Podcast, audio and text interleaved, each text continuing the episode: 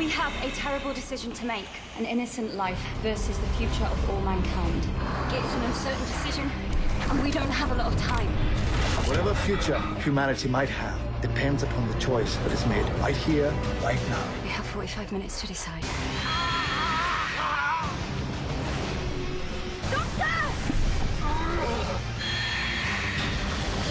I'm not going to give you another chance.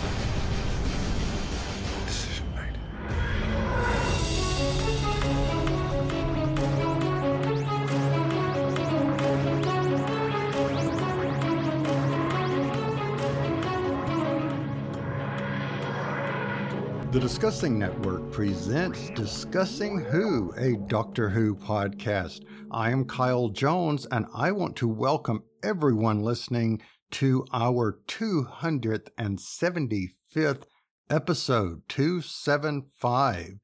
And I couldn't do this without Clarence Brown. Mr. Brown, how are you? I'm doing great, man. And as always, glad to be back on with you guys to talk about the show we all love. So I'm doing splendid. Mm, splendid. Well, someone who I think we would be not splendid, can't think of a good word to use there, but someone who is absolutely fantastic. That I do know. Lee Shackleford. How are you? Wow, what an introduction. And I'm with Clarence, so we're here. I, I'm glad to be with you guys talking about that show that we all love Strange New Worlds. Interesting. And it is a strange new world because they are going to the moon in this episode. But if someone were listening to us for the very first time, I would say, for God's sake, have you nothing better to do with your time? No, I would say, I know that you do, but so we're super grateful that you're spending this time with us. You know, we try to be positive, even about things that we don't uh, particularly care for. We try to find the find the good in, uh, well, in everything. So that's our mission. I say that in case you're joining us for the first time. well, considering the fact that you did make a joke or a play of words of strange new Mm. worlds, and if you do listen to things of back in time, forward through time, discussing who, Clarence, where else, if someone was interested in taking a trek through the stars to a strange new world, where could they listen to us talking about it? Oh, yeah. You can uh, check out our sister, brother, sibling podcast, Discussing Trek, where we talk about all talk all about this stuff. So, one other thing that I have before we move on there is a family of Doctor Who fans who have been recently listening to us along with watching Doctor Who as they watch the episode. They also listen to us. This is the Mullin family. And I would like to say, on behalf of all three of us, a big hello to the Mullin family. They are Michael, Tina, Paige, and Isabella. So, Michael, Tina, Paige, and Isabella, thank you for your support and for discussing who with us. Yes.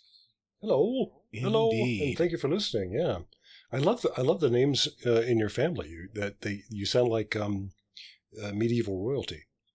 Indeed, Queen Tina of the Mullin family, of House Mullin. There we go. and Lady Paige and Lady Isabella of House Mullin.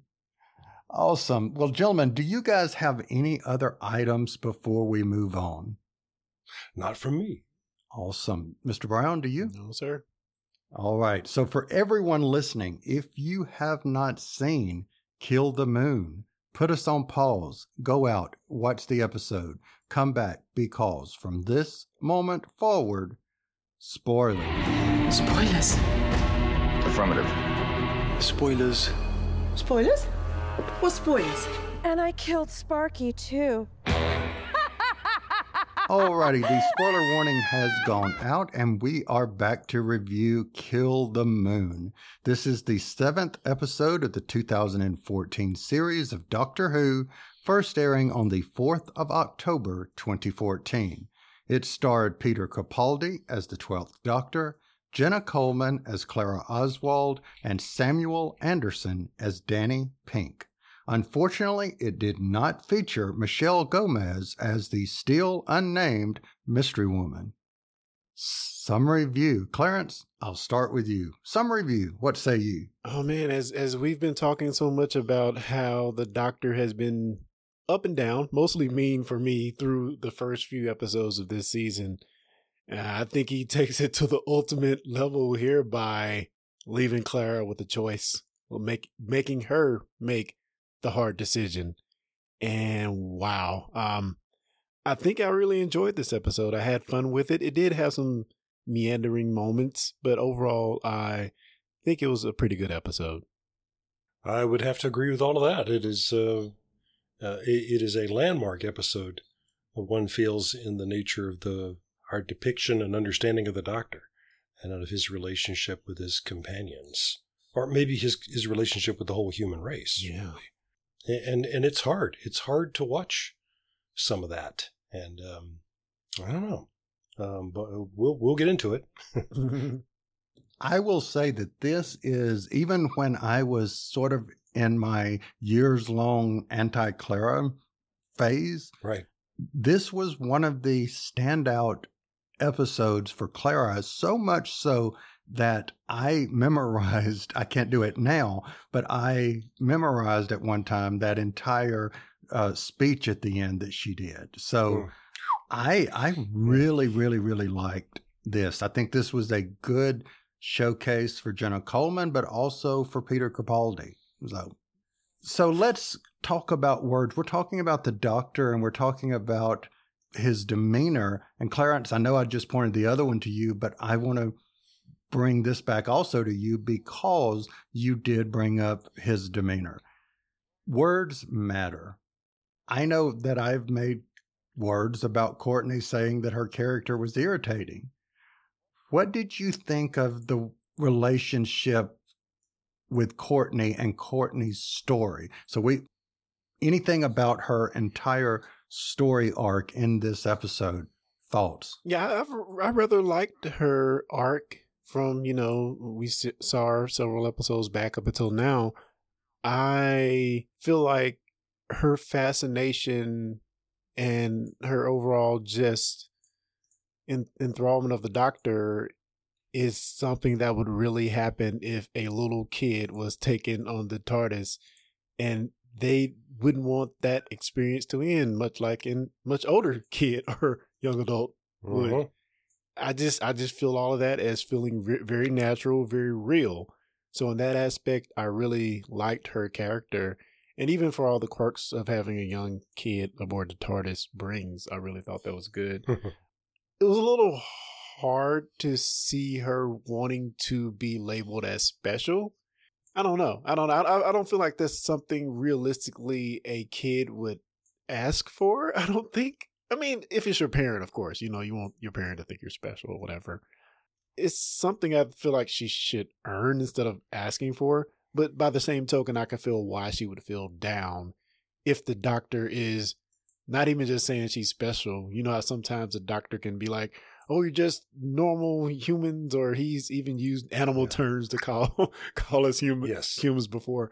So in that aspect, I can see if he came at her with something like that, I could see her wanting to be valued as more. But to be called special, I feel like she probably has to earn it. But it was an interesting dynamic of seeing her, her I feel like over the course of this episode kind of earned that with the doctor. So in that aspect, I really enjoyed the aspects of her character in this story. Do you think she's really going to be president of the United States? well, Mm, what year would that be? Let's count it up. No. yeah, this episode takes place, yeah, 30 years after broadcast. So she's going to have to get with it, I think. Yeah. or, or maybe she's not the president that is referred to in the episode mm. later on. Mm. Mm. So she, she, she could be a later lady president. But anyway, um, and I hope you caught the quick, uh, for, for, for classic Who fans, uh, the doctor is when he's just prattling on. He says that she she meets this fellow named Blinovitch, who is a a time travel theorist who has put forth what uh, what classic came to learn is the Blinovitch limitation effect, hmm. which prevents time travelers from running into themselves. And obviously, it doesn't doesn't always work. If if I understand how the Blinovitch effect is supposed to work. But anyway, so um, which ca- which came first, the blah blah blah blah effect Yeah. that you just said, or the first law of time? I don't think we talked about the first law of time until the new series, but we were talking about Blinovitch uh, at least as far back as the Sixth Doctor. Mm. I they, think. they, they carry on about it in uh, the Two Doctors, our favorite serial. oh, So, but it, yeah. add a third doctor, Mm. and in the three doctors, they actually do mention it because okay, they say that they're they're breaking the laws of time. I was actually just trying to be snarky and funny yeah, by saying which came first. okay. Um, I didn't remember that, so that's cool.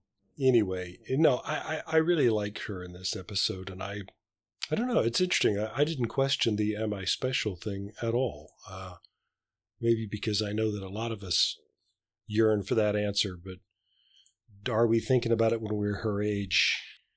I don't know. Uh, consciously, she had to be conscious of it enough to express it, Yeah. and that that may be the thing that's a little harder to believe. I'm going to take it a little bit uh, in a different but the same direction. And what I mean by that is, I think if Danny Pink or Mr. Pink or Miss Oswald said something to her saying, You're not that special, she would just look and say, Squatty, and make a joke, and Yeah. you're just a teacher. The doctor is not just a fill in the blank. No, And, I Clara think, says so. and and mm. exactly. And I think that gave weight to you're this time person. You Yeah. have this marvelous thing, and you're basically saying, I'm nothing. I Yeah. think that added weight there, perhaps. Well, and more than one person has had the experience of going with the doctor and and and putting it all together that time is vast Yeah. and the universe is conceivably even more vast. When you look that in the face, you can get reduced to nothing. Mm. And Hmm. so she she may be just old enough to really be putting that together and saying, "Wow, do, do I matter in all of this? Does anybody?" Um, you know, even Clara had said, "We must be like ghosts to you." Mm. Let's talk about the setting for a moment. And Lee, I want to point this one to you. Did you find this scary? And would you consider this a base under siege story? Yeah, it's well. There's there's the literal ticking bomb, and there's the no way out. So yeah, it's it's a base under siege story. I, as a space travel enthusiast, I know that you cannot land a space shuttle like that, and in a way that takes me out of the episode. I go, well, you can, uh, okay, they're dead, but Yeah. whatever. Um, I don't know. But once we get out on the surface of the moon and it's crawling with bugs, um, I, I I really dug that. Uh, that was those were my favorite visuals in the episode until the, until the moon hatches. But uh, what about you? What did what did you think about? Well, I have one other question before before I answer that. Hmm. Did you find it reminiscent of anything Hinchcliffe? I know you were a big Hinchcliffe fan from the classic era. Did you feel did it emanate any Hinchcliffian vibes to you? Well, as soon as they got out of the ship and there was nobody to be seen for miles, you got to think about every time they they land in a rock quarry and say we're on another planet. Um, so so that was kind of cool. But yeah, it, it's it's kind of got Hinchcliffe all over it. It's a it's a scary story and there's no way out and and an interesting problem to solve, a, a, a moral dilemma to solve. So yeah, So here's why I asked Hmm. that last question. There is a, um, I don't know if this actually happened, but in my research for this episode, allegedly Moffat told the writer for this episode to Hinchcliffe the blank out of it. yeah, Mm. yeah. And I was, you know, curious if you felt that that was accomplished. Yep, he did it. And and this writer, by the way, is uh, someone whose whose work we know and we'll see again. Um, and I'm just now blanking on his name. Maybe you can help me out here. Minutes, minutes, we'll go minutes. Uh, Peter. Harness. Peter Um, Harness. Later on, for Doctor Who, he will write uh, Pyramid at the End of the World, and the uh, the Zygon two parter, the Zygon Invasion and the Zygon Inversion. Mm. Hmm. I, I also know him from the much anticipated War of the Worlds TV series, Oh yeah, I want to see that. which, and you know, I'm the world's biggest War of the Worlds fan, right? So I, I still don't know what to think of that episode, that that that little mini series, because there are things about it where I just was saying, no, no, that's no, I don't, I don't, you know, but the book and every faithful movie of it ends with the biggest Deus ex machina in the world, and uh, Peter Harness found a way around that. Mm. So I admire the script for that. Well, anyway, not not too much about that. So so he's a writer I kind of have a, a, a complex uh, audience relationship with. I I think he's got some truly uh, outstanding ideas, and sometimes they just don't quite click on screen, and I don't, I can't always say why not. But anyway, but still, hats off to you, Peter Harness, because this is a this is a Doctor Who that once seen, people do not forget. Okay. Well, Clarence Brown, do you agree? Uh, y- about forgetting forgetfulness of this episode. That and that and did you find it funny? Did you find it scary? Did you find it whatever? Uh, scary. I don't know if it was quite scary to me. Uh, honestly, it really, of course, the parts with the spider looking germ, I'm holding up closer, the Mhm. germ, uh, that was pretty scary and freaky. And there was some interesting parts of, of the entire episode that kept me on edge with the the gravity and like Lee mentioned before the crash landing, the planet breaking apart, spaceship goes down under. You know, it had plenty of elements that keep me they kept me not really scared, but it kept me kind of you know, oh, oh, what's going to happen next? So it definitely kept my attention uh, for the most part. But I, I really didn't feel the scariness of it until we really got to the part where um, Clara is is burdened with this decision for all future of mankind. Yeah. So for me, I, I agree. I didn't find it per se scary. I did like the atmospheric, so I will say it was atmospheric, but Mhm. I don't like spiders in any shape, form, or fashion. So anytime I saw the creepy crawly antibodies or whatever you want to call them, they did freaking creep me out because, uh, again, I don't like spiders.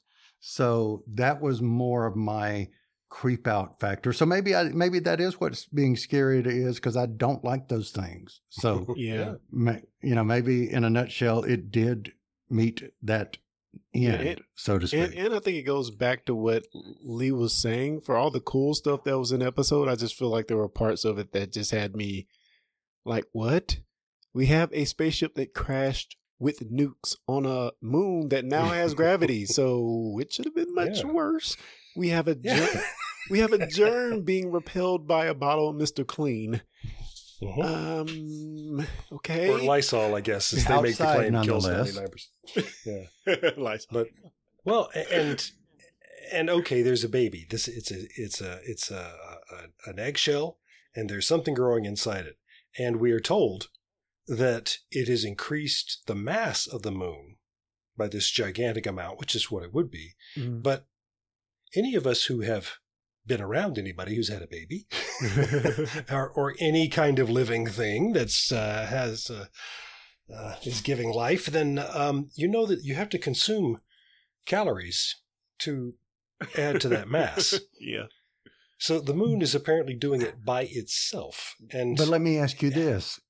If an egg that we get is really egged to- Uh-huh. to have a bird in it or whatever Yes. the case may be, right. wouldn't that bird, wouldn't that egg before it hatches Mhm. get heavier because it's gone from liquid to, oh, Nope, Okay. because its food is already in the shell with it. Mm. That's what we but feed from it the hen itself make it heavier? No, it, it it's this is law of conservation of matter. It's got all the the weight that it's going to have. It has all the mass that it's going to have. It transforms from being a yolk and a Ah. white into a little birdie. But this is something that is gaining mass all by itself. and I hadn't. I mean, and, and if if we're saying that there was for uh, a hundred million years a yolk inside the moon, then it would still grow into the dragon, but it wouldn't add bulk to it. it wouldn't it wouldn't be to the extent that it would increase the moon's gravity to Earth normal. And not only that, once it's born, it immediately spawns another same massed moon or this, shell. This is really the the point where I remember literally throwing something at the screen when I saw this before, because we know that this would be catastrophic to the Earth if the moon just went away. So Hmm. the only way out of this is for there to be another moon. So God bless him. What the screenwriter does is has the newborn dragon lay an egg of the Mm. same mass that it that it was just hatched from, and even though this is all sort of magical and this is fantastical, you know, that's just that just doesn't make any sense. And and we want things even inside our absurd fantasy to at least have some sort of a logical through line. But the the, the fact that the moon is collecting mass from nowhere, and then it lays an egg the same size as the one it hatched Yeah. out no, Yeah. just no. Also, if the moon's mass has increased 600%, everybody on Earth is dead. I'm sorry, but they're mm-hmm. dead. Yeah. I mean, that's how tides work, you know? So there are no survivors. And, you know, I just, I, I just always think you can go back into a script like that with a pencil and say, okay, that doesn't make sense. What else can we say happened? But make something up. Don't. Yeah, they very easily could have uh, did some Time Lord technology or something to explain how this thing could make another. You know, they could have kind of explained right. some of it, but it's they a story with a with yeah with a with a with a time machine that is bigger on the inside. Yeah, we Yeah. we can we can explain this, but don't say that it's natural. That that's just what happens because it's not, and you can't land a shuttle on the moon belly down like that. It'll just tear it to pieces. I have not seen this since you and I met, Lee. Hmm. And I promise you, when I watched this this time and saw that part, I wrote down, Lee is going to hate this. yep. And because it, it takes you out of the story. I'm sorry, the whole good feeling or the good moral story, it goes from sci fi to fantasy at that point. yeah, and this is a, a sci-fi slash fantasy show anyway so i i accept that but it is always i always think doctor who is at its best when it does uh, clean up its own mess if you know what i mean if, if you're going to have something improbable happen then let's find out why it did that and in this case i just don't buy the answers yeah. It, it and it definitely went to strides by the end of the episode to make it feel like, oh, this is the Doctor Who world's first contact. This is what's Mm-hmm. going to push us into space and beyond. But it it it just felt kind of clunky. You know, That's all. Yeah. Yeah, we had kind of given up on space for 10 years after. Why'd they blame it on the Mexican space team? Did they I- yeah, they say it was a Mexican mining uh, mission that uh, Well- cracked it open. And I thought that that was very interesting. You know, of all countries, I mean, it could have been Sweden. Sorry, Sweden, but it could have been Sweden Mhm. for all we know. Yeah. You know, but why Mexico? Why Mexicans? I just thought that that was an interesting national choice. I, I thought that they just happened to be there when it started hatching Uh, Well, that could be it. That could be That- it. that's that's the way i read that we have a choice, and my choice is to go on into the next part of our review and talk about specifically choices. And I want to break this down into three parts. And the first part is cho- in the choice, why do you think the doctor, or what do you think of the doctor's choice to leave? And Clarence, why don't you take this first? What do you think of the doctor's choice to leave? I was furious that he would put that that decision on Clara, uh, Courtney, and the woman who's been in space one time. now, Mhm. in turn, they put it back on the Earth as a whole in a very another dumb way, I think. And what it was eighteen minutes they gave everybody a chance to turn off their lights or turn them on. Yes, Everybody in the world, yes. Wouldn't that take longer than 18 minutes to see the world rotate? And uh, anyway, It would, and there are some lights that you just can't turn off. mm, I mean, they were asking them to turn off the lights uh, in the airport, you know, yeah. on the runway. There, and that kind of thing. No, we're going to shut down all the street lights on all the highways everywhere. And now, Yeah. But it looks Yeah. like they actually did that to say no.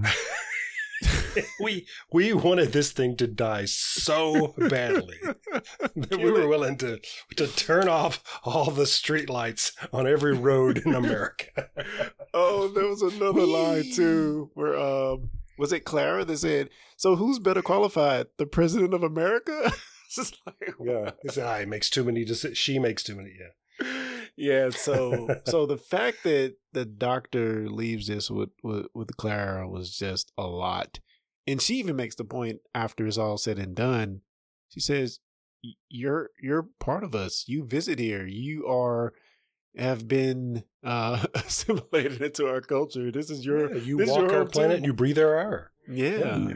Yeah. But but but Um, specifically back because I want to get to that in a minute. But Mm. specifically, the choice. So you're you're you're saying that that was a bad Yeah. choice, Lee. What do you think? I'm thinking back to earlier when I said that we always try to think of something positive to say, and I, I, I understand. I think the the screenwriter's intent here is that we want the doctor to take a chance on Clara and for it to fail spectacularly on him, and that's really the end of the episode. Um, because I, I kind of feel for him. I mean, he says, "I was trying to show you how much I trust you." because anybody, any casual viewer of the show knows that he interferes in human history all the time. Yes. So, so his, we know this doesn't wash when he says, not my decision. Well, that's never stopped you before. Mm. So what are you doing? Why are you doing this? And I, I, I, I, I like the idea that this is sort of a, a big gesture for Clara. One wonders if he couldn't do it on something with consequences that are a little less catastrophic, but um, because if if he'd been wrong, she would have gone up in that nuclear explosion. So it's just kind of it, it, it's flawed, but I I do think I like the intent of it. Is what I'm saying. But, Um, But do we think he, because he mentioned gray area, this is a huge gray area. Mm, area. mhm. Do we think he knew? Or he was just like, whatever happens, happens? that that great speech about how the human race picked up and moved on after something amazing happened in 2049. I don't think that's coming to him in the moment. I think he knew that, but he Mm. didn't know exactly what happened. Mm. And it does that because one day in the year 2049, mm. when it had stopped thinking about going to the stars, something occurred that made it look up, not down. It looked out into the blackness and saw something beautiful, something wonderful, and for once it didn't want to destroy. And in that one moment, the whole course of history was changed. Yeah. He kind of did want to destroy, but it didn't work. well, I think he's saying that that's what'll happen tomorrow. you know, yeah. As a result of this, you know, there's a new moon in the sky. Wow, that's we should go have a look at that. You know. Mm, gotcha. Um, so I, I get that, and, and and so I guess what we have to reason from that is that he got into this situation with um, uh, Lundvik and Clara and and, and their young teenage charge, and said this must be it. It's Mm. 2049. This must be the moment. I'm Mm. going to let Clara handle this. That'll show her how much I trust Mm. her, what I, what I think of her. If if humans are concerned about whether or not they're special, So, Lee, let me ask you this question, and I'm going to kind of take it in the opposite rec- direction. The first question I asked was the doctor's choice to leave. But what do you think of Clara's choice to basically go against the will of the people? Mm.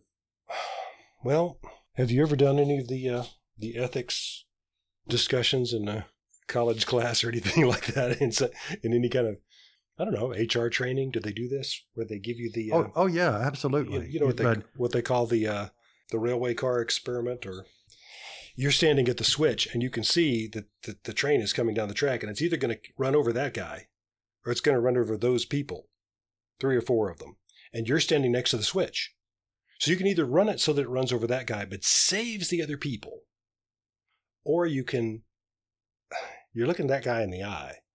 You've got to let it go on through and hit those people. Mm. They don't know what's coming. And there's a million variations of this. But even though that's a scenario itself is unlikely to happen, Well, it's well, still talk to Elon. talk to Elon and self-driving cars. yeah, well, right. If our cars are better drivers than we are, right, and and they they will face exactly that scenario. Do I save the person in the car, or the three people that it's, that we're about to hit? And are, are, we're going to trust artificial intelligence to make that kind of choice that we ourselves have have difficulty making. Yeah, uh, Clara is a very strong-willed and highly ethical person, and she's and she literally says, "I don't care what everybody else says. this is I this is what's right." Good for you. Yeah, I mean it's a hard decision, and oh man, I think of all the others uh, movies where we make f- first contact and we want to blow them to smithereens. You know, I Mhm. think of that, and of course it all turned out great, but there was no way of knowing that her decision was not the bad decision. You know, she just made she she followed her heart her heart and it could have all went sideways. So I don't know, man. I don't, I don't want to be in her shoes. That's for sure. Because it's de- definitely that dilemma that Lee just said. What what's the right choice? You know, I this this is may be a a slight deflection in another direction, but I got to bring this up. I I follow Nicholas Meyer on Facebook. He's one of my heroes, and um, known to Star, Star Trek fans as uh, the savior of the franchise because he directed, uh, wrote and directed uh, Wrath of Khan. And he's saying one of the things that after all these years that has always puzzled him is that nobody realize that nobody talks about the fact that when the Genesis device goes off, they're all going to die. And if Spock goes into the, the warp drive or whatever he's doing and fixes that thing, puts his hand into, you know, lets loose all the radioactivity, he's going to die. Spock isn't sacrificing his life. He's going to die anyway. Mm. Mm. But isn't it interesting that we always think of that as a sacrifice to save the rest of the crew? Mm. It, it could Hmm. it could be entirely selfish. It's not. But the, but the Yeah. point is, this is his only chance to, to live, except that he knows he isn't. So, so Yeah. strike that argument.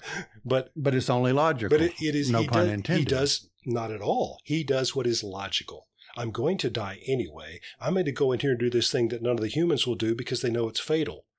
He's the only one who's saying, well, wait a minute, we're all going to die anyway. What difference does it make? I'll go in Hmm. there and do that. It's not an emotional choice, it's completely logical. Or maybe he's thinking, I can't let my friend Jim die like this. Mm. So he's saying, really, that's the question.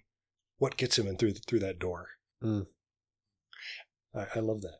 Anyway, but, but, but we do.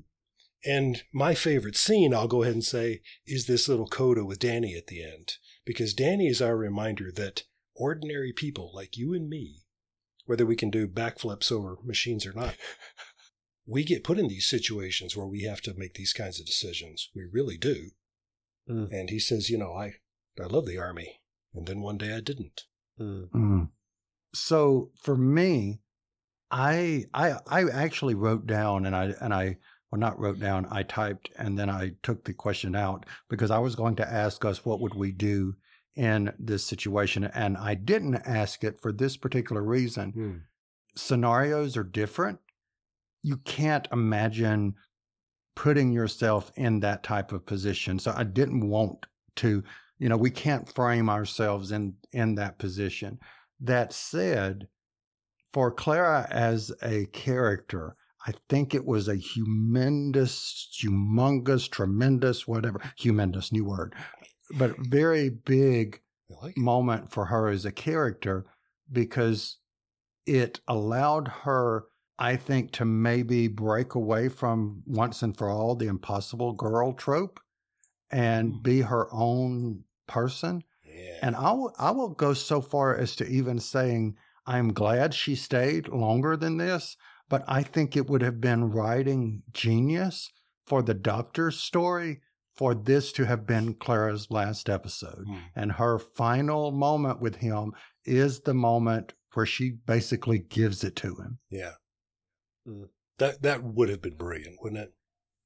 Because you, I love the way Peter Capaldi plays this. She she goes out through that door, and he looks like he has been punched in the stomach. Yeah. It's just not what he expected. Because I think he thought he was doing good He in his own warped sense of reality. Yes. yes. Yeah, because I mean, he asks he asks uh, Courtney if she's 35 years old. He doesn't. He doesn't get us all the time, and he's come very close to making a, a, a, a very good human judgment about Clara, but it's he's he's wrong. He's still wrong. Lee, you mentioned a scene. I'm going to bounce to this one and then bounce back to the Clara scene. But you made a mention of the scene with Danny and Clara after she basically tells the doctor off. And I had forgotten how much this kind of imprinted on me, this conversation, and specifically with Danny saying to Clara, come back and see me when you're not angry because as long as you're angry, you still care. Mm. I have found that this is true. You can never finish with anyone while they can still make you angry. Yeah, I think it's one of the great lessons of life. And that we, we probably all sense it as little kids, you know? Because we, we can make our parents furious at us, but we know we're safe to do so. They wouldn't waste time on us if they didn't still love us. Good point. So I, I think that's what Danny's talking about. Um, if she could just walk away from the doctor and be done with him, That she's done. she's done. So So, Clarence, what did you? Let's go back now to the scene where Clara gives it to him. What did you think of that? Uh, he deserved it. I don't know if I can add much more than what Lee has already said. I just, I just feel like you know, it just culminated in this frustration of her being placed in this position that it, it, was. So, so you're not going to grow doing the same thing. You're going to grow by being pressured to do something or being put in a situation that's not normal. You know, in, in, in that aspect, I feel like she thrived. She did well in it, but again, to my point before, it still could have went either way. And I feel like the the times where I like Clara playing Doctor Light is when she takes charge on her own or goes off and do something else on her own. Even though in this moment I feel like she was Doctor Light, it just felt wrong that she was just thrown into it with such a tremendous decision and the doctor was nowhere to be found. He wasn't behind her. He wasn't over her shoulder. He wasn't no. within, you know, phone dis- a walking distance to go talk to. No. He he got in the TARDIS and I'm gone. Tell me what you knew. Nothing. I told you I've got gr- grey areas. Yeah, I noticed. Tell me what you knew, Doctor, else I'll smack you so hard you regenerate. I knew that eggs are not bombs. I know they don't usually destroy their nests. Essentially, what I knew was that you would always make the best choice. I had faith that you would always make the right choice. Honestly, do you have music playing in your head when you say rubbish like that? It wasn't my decision to make. I told you. Yeah, well, why'd you do it? W- was it was it for Courtney? Was that it? Well, she really is something special now, isn't she? First woman on the moon, saved the Earth from itself, and rather bizarrely, she becomes the President of the United States. She met this bloke called Blinovitch. Do you know what? Shut up! I am so sick of listening to you.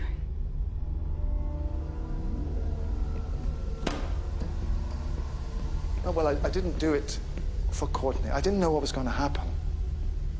Or do you think I'm lying? I don't know. I don't know. But if you didn't do it for her, I mean, do you know what? It was, it was cheap. It was pathetic. No, no, no. It was patronizing. That was you. Patting us on the back saying, "Oh, you're big enough to go to the shops by yourself now. Go on, toddle along." Well, that was me allowing you to make a choice about your own future. That was me respecting you. Oh my God, really? Was it? Yeah. Well, respected is not how I feel.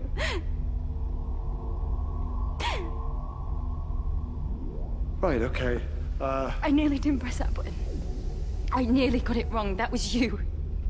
My friend making me scared, making me feel like a bloody idiot. Language. Oh, don't you ever tell me to mind my language. Don't you ever tell me to take the stabilizers off my back. And don't you dare lump me in with the rest of all the little humans that you think are so tiny and silly and predictable. You walk our earth, Doctor. You breathe our air. If you make us your friend, then that is your moon too, and you can damn well help us when we need it. I was helping. What, by clearing off? Yes. Yeah, well, clear off! Go on! You can clear off, get back in your lonely, your lonely bloody TARDIS, and you don't come back. Clara. Clara. You go away. Okay? You go a long way away.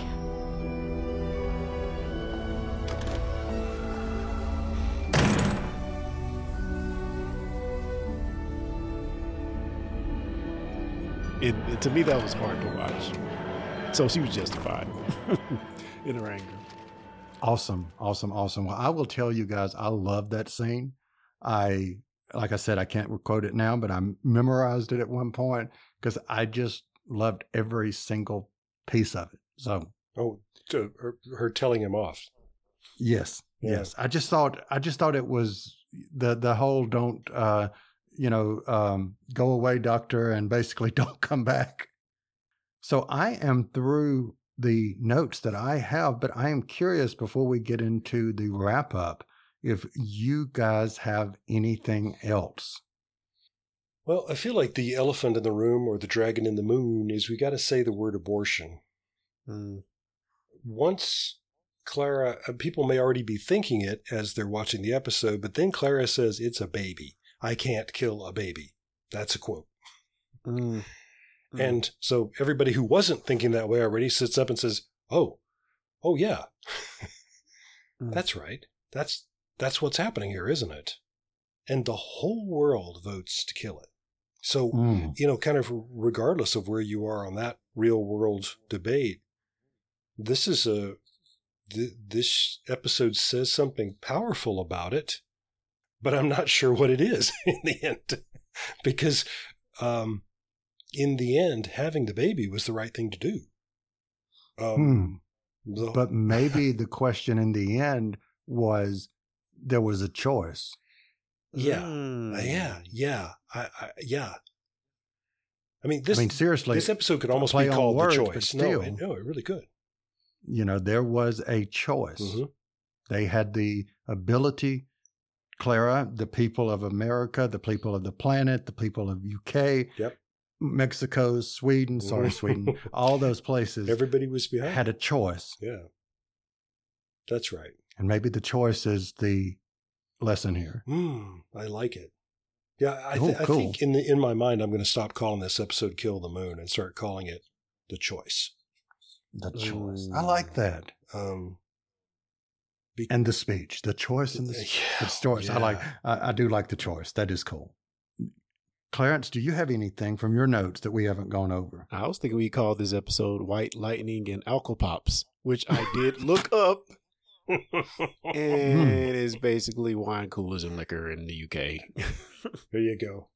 Um, well, let's see. I had one that I, I needed to look up because uh, it had passed my uh, Anglophile ears, and I did not. There okay. something um, lady something lady? yes, to, to Tena Tena Lady for Secret Santa. It's um it's um uh, uh, uh, how what do we call them here? depends. Um, uh, uh, incontinence pads. Uh, yeah, basically adult diaper. Um, Yeah.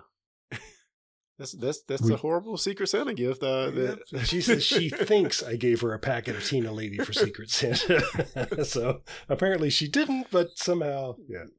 Well, you know what is really, really cool and is a perfect way to end before we get into our fi- favorite quotes, even though I know you've already said your favorite scene, is the fact that we have listening to one of our previous episodes while we are recording. Our friend Shannon sends us a message just a few minutes ago, Huh. and she is saying, Hey, Kyle, responding to the Hey, Shannon when discussing MI 18. And I think I remember saying, Hey, Shannon. Yes. So, hey, Shannon. we love you. We love you. We need to get her back on an episode soon. Maybe we could do something like favorite companions. That would be a That's good thing. We could say story of 10, her no, choice. Yeah. five, five, five favorite companions. That'll that we should do that. Yeah. Favorite scene, Lee. I know your favorite scene, Mm-hmm. Clarence. What was yours? My favorite scene is going to be the germ scene with the cleaning solution or whatever that is that that Courtney had for her sick that was all over the TARDIS.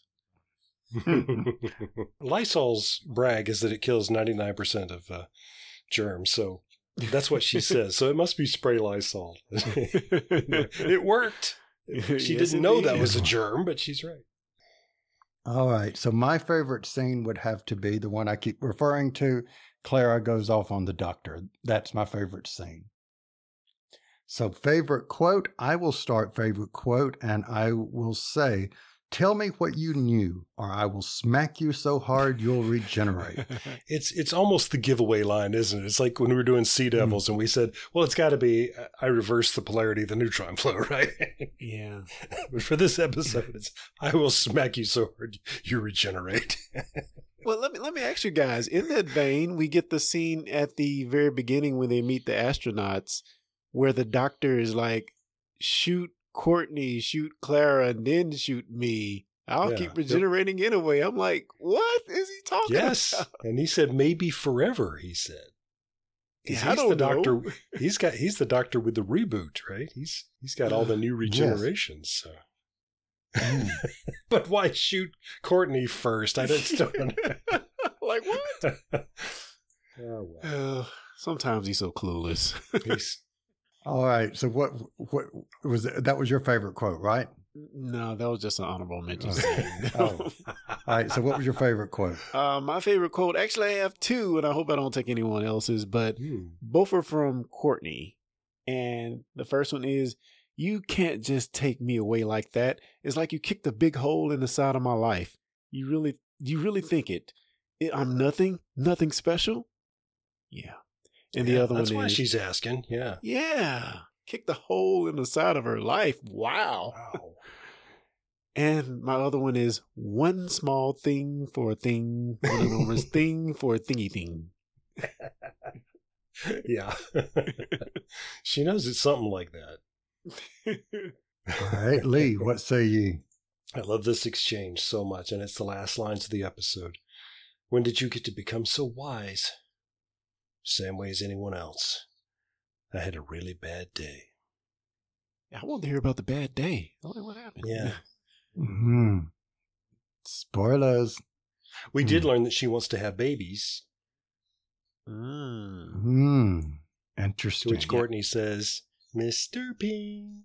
Pink. She did, yeah. Interesting. But you know what's also interesting? Hmm. Final rating. Lee Shackleford. Final rating. What say you? I, like I say, I have a lot of trouble with this episode. There are things about it that just don't make any sense, even in a fantasy show. But um, it does build extraordinary tension, and the the big ideas in it are certainly worth talking about. So I, I don't know. I got to give it at least uh, three and a half. Dragons in the moon. Hmm. All right. Clarence Brown. What say ye? I'm going to give this about 3.8 thingy things. There were parts that were really good. I, I love the visuals of the episode. I thought they were just fantastic. I was really into that.